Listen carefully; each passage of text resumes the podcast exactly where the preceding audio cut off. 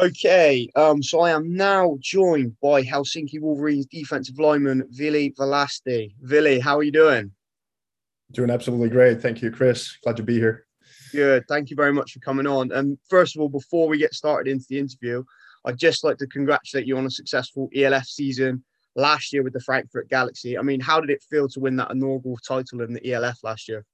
Yeah, that was uh, that was indeed uh, probably one of the greatest uh, experiences that I've had in football uh, outside of the U.S. I mean, it was a great league, great atmosphere. Uh, I think like Coach Esome and everything, like everyone else, they they contributed a whole lot to the league and the development of it. I mean, there was a lot of doubters, so to say, but but the end, you know, it was it was great to get to the final and host the trophy at the end. So you know, it was it was absolutely phenomenal. Yeah, it was a great game. It was great to see a lot of fans there as well watching the game and a lot of hype with that ELF last year. So um, really good for European football. Um, so first of all, uh, just give us a quick bio about where you're from, kind of what school you attended, yeah, yeah, your previous playing history, and, and your major accomplishments. Really, I mean, you've just said one, but major accomplishments. Well, I mean, I've played football for for uh, for not that long. I mean, was like 13 years or so.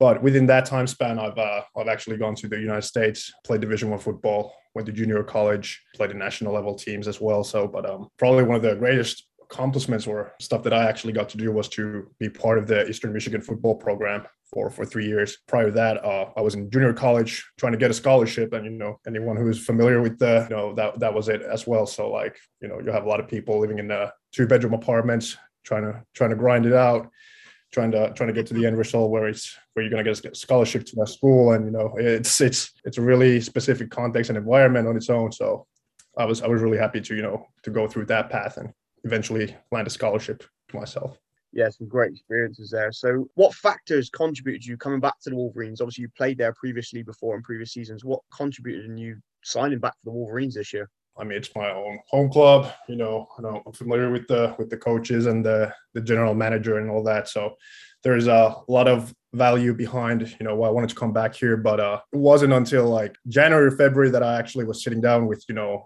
with my family and thinking about all this. So like I've been traveling for for majority of, of my whole career, you know, lived in States for four years. I was almost two years in Germany as well. I decided that, you know, I think this was the year that I really wanted to take off, you know, from the professional side of it and trying to come back down here, trying to build the home team, trying to give something back to the to the club that, you know, allowed me to go and do that stuff. So there was the family aspect as well. I wanted to be closer to my family, spend some time with my family and friends, so to say. So that was another thing too. I mean, my my philosophy to football is that I go season by season. I really don't have any anything uh, you know, regards to the future. Uh, enjoy playing it. I love the sport. So I think this was just a perfect opportunity to just come back here and contribute back. You've had a lot of experience. You've played at a real high level. So what sorts of skills and attributes are we going to see from you this season that, that are going to help the Wolverines contribute to be overall successful uh, in the league this year? I like Finnish football and like you said, close, you know, group, close group of people. So like I'm really, really like, you know, they're just another part of the family that I have here. Personally, what I would say that what I would try to do this year is, is just to bring out the leadership role. Um, that's that's one of the biggest things that I believe that I have as a player is to contribute to the being as a captain of the team, trying to get everyone on the same board and you know have that same kind of a mindset of what we're trying to achieve this year. That's something that we barely even discuss at this level. Is that okay? What type of people and players you have aside from the from the skills that they're going to pr- provide for the team, but also the leadership category, I think it has a huge influence on the on the performance of the team. And I, I'm pretty sure that you know I'd be one of those people who who can actually fulfill that role and you know bring more to the table in a sense. Yeah, leadership's a big thing in every team, and and as you say, with your experience, you know that's going to help them tenfold. Definitely, I, I completely agree with you. So, obviously, as it is every season, you know, winning the title is it's the important goal. It's the goal that we all strive for. Do you have any individual goals for yourself to make sure you do your part?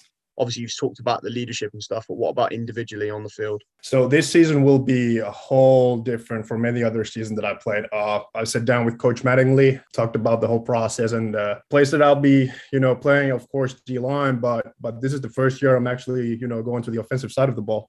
Whoa. So I switched my yeah, switched my jersey number from 55. So that's what I played with my my uh, whole life or whole whole career.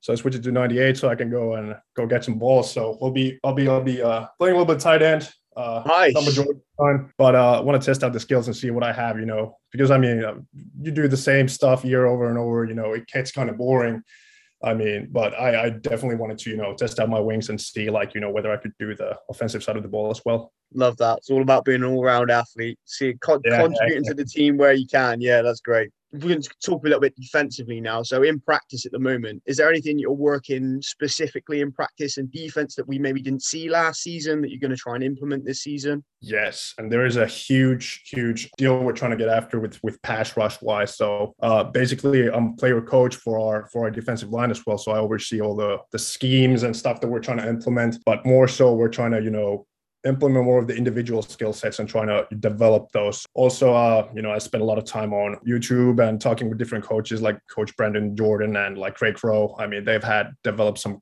great great tools and kits that you know a lot of coaches can implement in their own own coaching as well. So i've used those with our group definitely seeing some improvements. There's a lot of hype about the wolverines this year you know he signed a lot of big names. I spoke to coach mattingly as well. He's still recruiting more players and as you say you're trying to recruit something on the pass rush side of things as well. You know there's a lot of hype surrounding you guys and you know you you may be one of the favorites to to kind of go and win it all this year do you think that's a bit of a distraction for the team or are you just kind of putting it to the back I think nobody even pays attention to it in our team. Uh, I mean, it's really, really, you know, self-centered team. We don't pay attention to the outside hype. I mean, obviously, I'll shout out to Jabari for dropping out the gridiron. well, naysayers and all that, but it's it's funny funny thing to uh, actually follow from the from the perspective. So there is this um, webpage called Gridiron where you can go and read all these people just talking anonymously about you know teams and their coaching staff and players. So it's it's kind of entertainment in a sense, but you know, we don't we don't take anything you know as a granted or like that would affect our perception on how we do things in our team. Uh, obviously, yeah, there is a huge hype going around of us signing players, but you know, it's just the players that we need since you know we are missing some key players in a, in certain positions. So D line is fine. We're, we're, getting after it now. We're bringing a few O linemen just to get more depth and you know some variation to the O line, so we're actually able to establish a reliable offense also because I think that was one of the key areas or main issues that we had last year that we didn't have a sufficient offense. Good, nice little insight there. So exactly that, you know, white noise, isn't it? I've I've been around in the team environment before. You know, just leave the hype behind, just worry about yourselves, and you know, do your job. Great attitude to have. Um. So last question from me.